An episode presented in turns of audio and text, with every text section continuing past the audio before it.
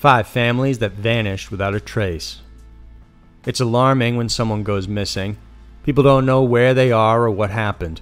But when entire families disappear, it moves the sinister level to a higher degree. The cases on this list are frightening to say the least.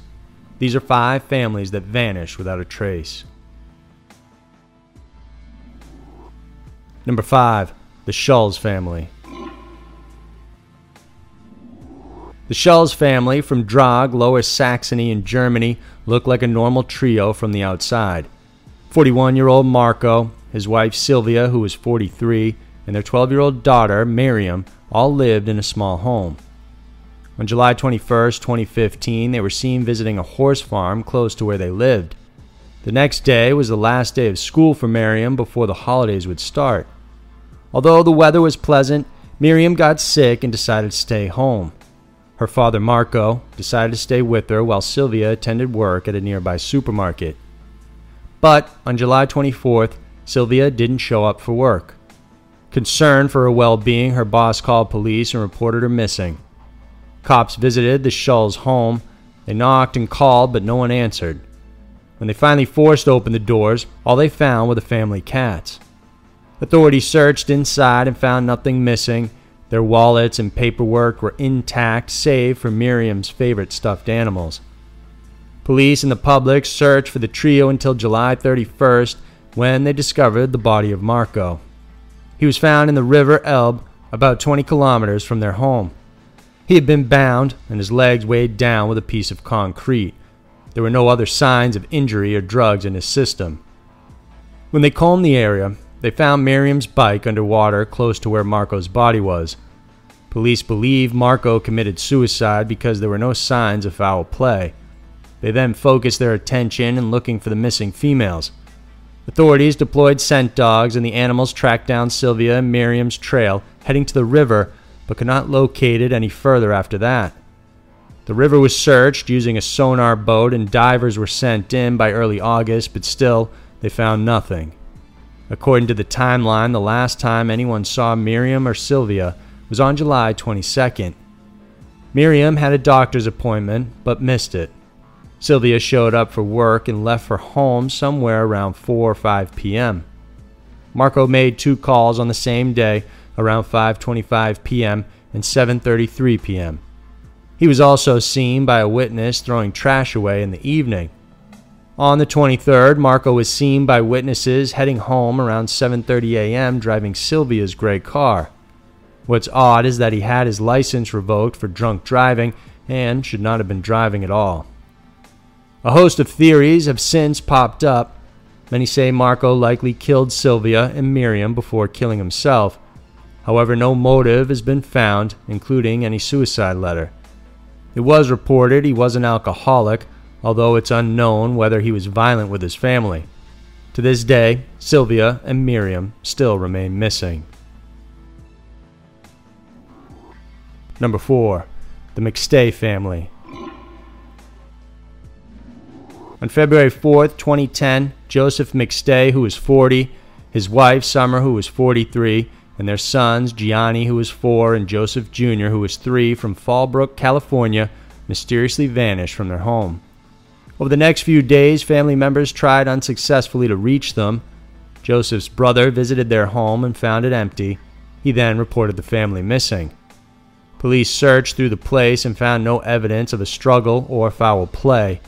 But they noted the family left in haste since there was a carton of raw eggs on the counter and two child sized bowls of popcorn on the sofa.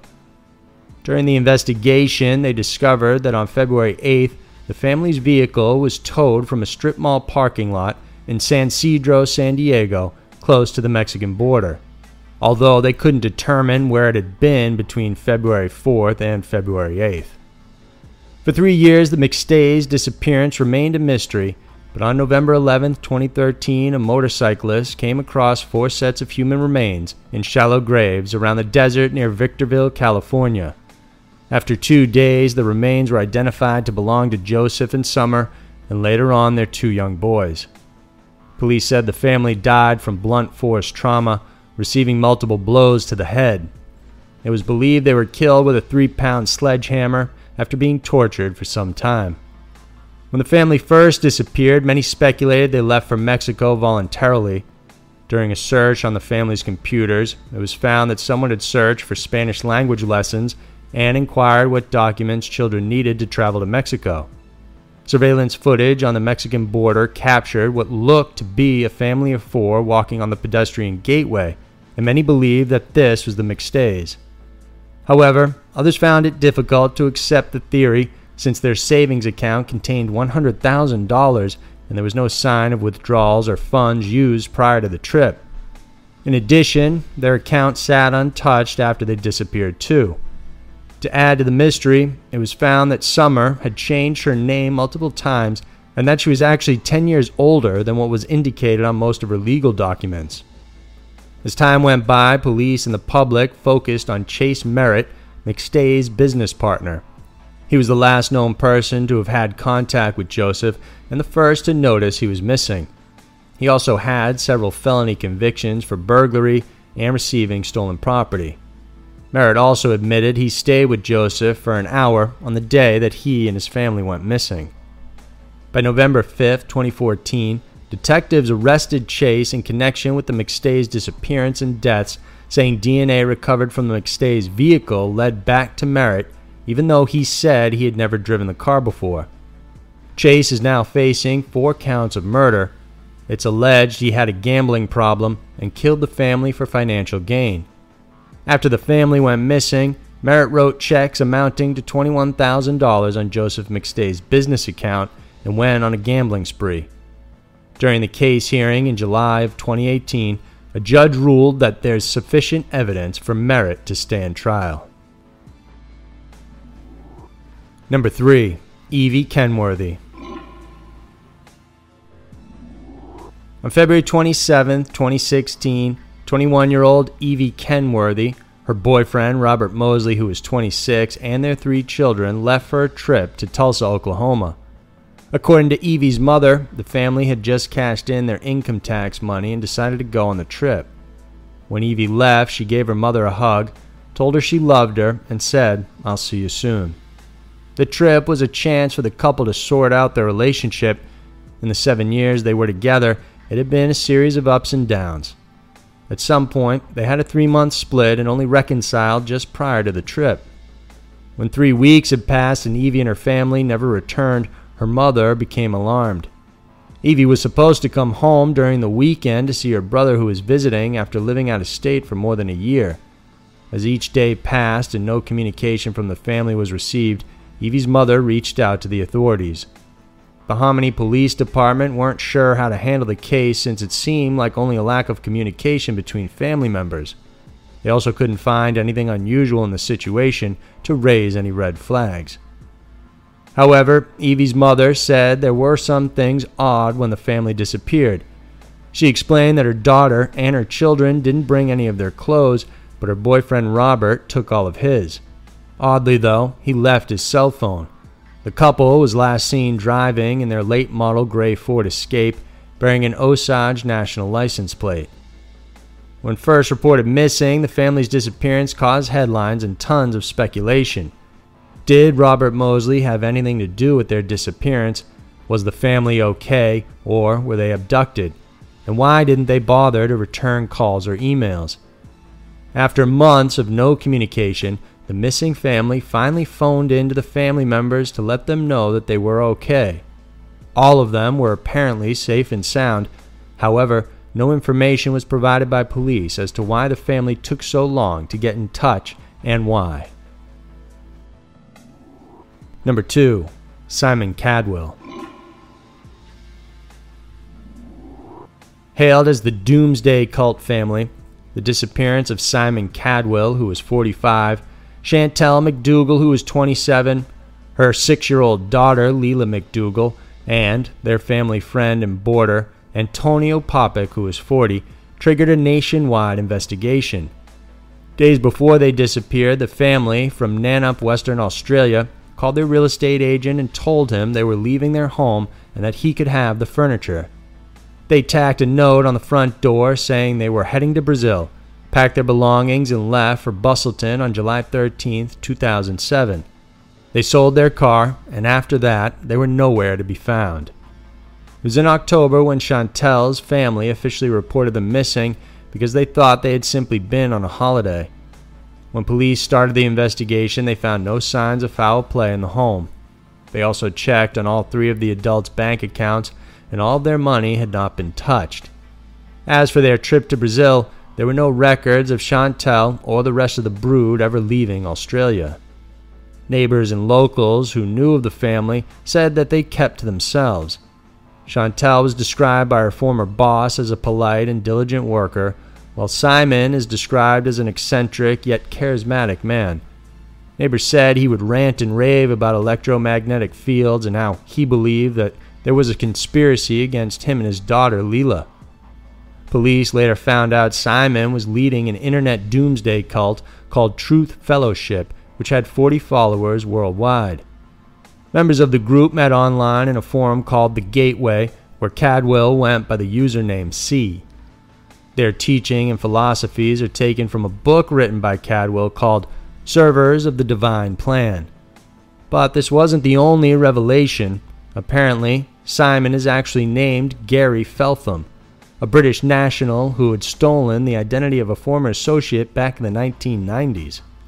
Police believe he may be a con man who moved from Britain to Australia years prior. For years, the trail of the missing family led to dead ends. Then in 2013, someone phoned police and informed them a man using Popek's identification had stayed at a hostel on July 15, 2007. His driver's license and photo was used to rent a double room, this same man traveled by train from Bunbury to Perth that afternoon before heading to Kalgoorlie the next day. The tickets were purchased under the name J. Roberts. There was no reported sighting of Chantal or Leela, however, on that train. Many believe it could have been Popek himself or even Kadwill with his history of identity theft who used the information. Since then, the mystery of the family's disappearance continues. To this day, there's no absolute proof they are still alive, but no proof they have died as well. They've simply vanished with no further signs or sightings. Number 1. The Martin Family. It was December 7, 1958, when the Martin family from Portland, Oregon, went on a day trip to the Columbia River Gorge and never returned. Made up of Kenneth Martin, who was 54, his 48 year old wife Barbara, their daughters Barbie, who was 14, 13 year old Susan, and Virginia, who was 11. Their eldest son, Donald, who was 28, was stationed in New York and serving the United States Navy when the rest of the family disappeared. On the evening of December 6, 1958, both Kenneth and Barbara attended a Christmas party. On the 7th, the family made plans for a day trip to the Columbia River Gorge, where they intended to gather greens to serve as Christmas wreaths and decoration. The couple and their three daughters left late that morning in their red Ford Country Squire station wagon. But when Kenneth didn't show up for work on the 9th, he was reported missing and an investigation was underway. Police found no signs of foul play in the home. There were still dishes on the drying rack, laundry inside the washing machine, and the couple's substantial savings left untouched. Police traced the family's route, and a gas station attendant reported seeing them get gas at 4 p.m. on the day they went missing. Afterwards, they were spotted at a restaurant 20 miles from Cascade Locks, while other witnesses said they spotted the family at an unspecified spot in the north bank of the Columbia River in Washington state during dusk. During their search for the family, police found a stolen white Chevrolet at Cascade Locks the same day the Martins disappeared.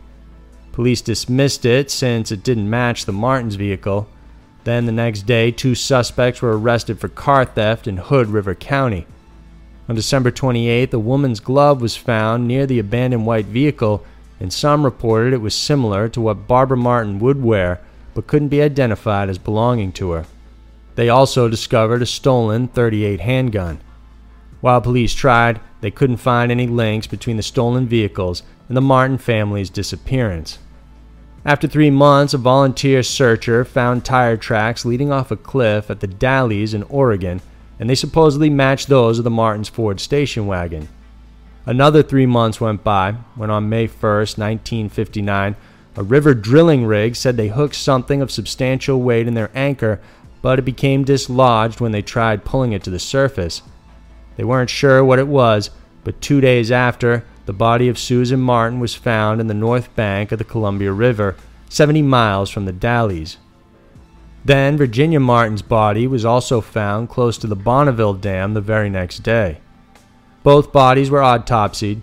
Officially, it was declared the girls had died from drowning, but one of the technicians who took the fingerprints before the autopsy indicated to the medical examiner that he thought there were bullet holes in the head of the bodies of the girls.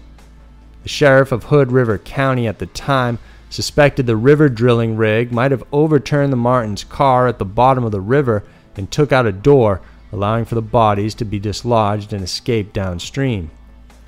The bodies were badly decomposed, though, so the bullet holes were never verified in the report. Although searches were conducted using both helicopter and sonar, the results were fruitless.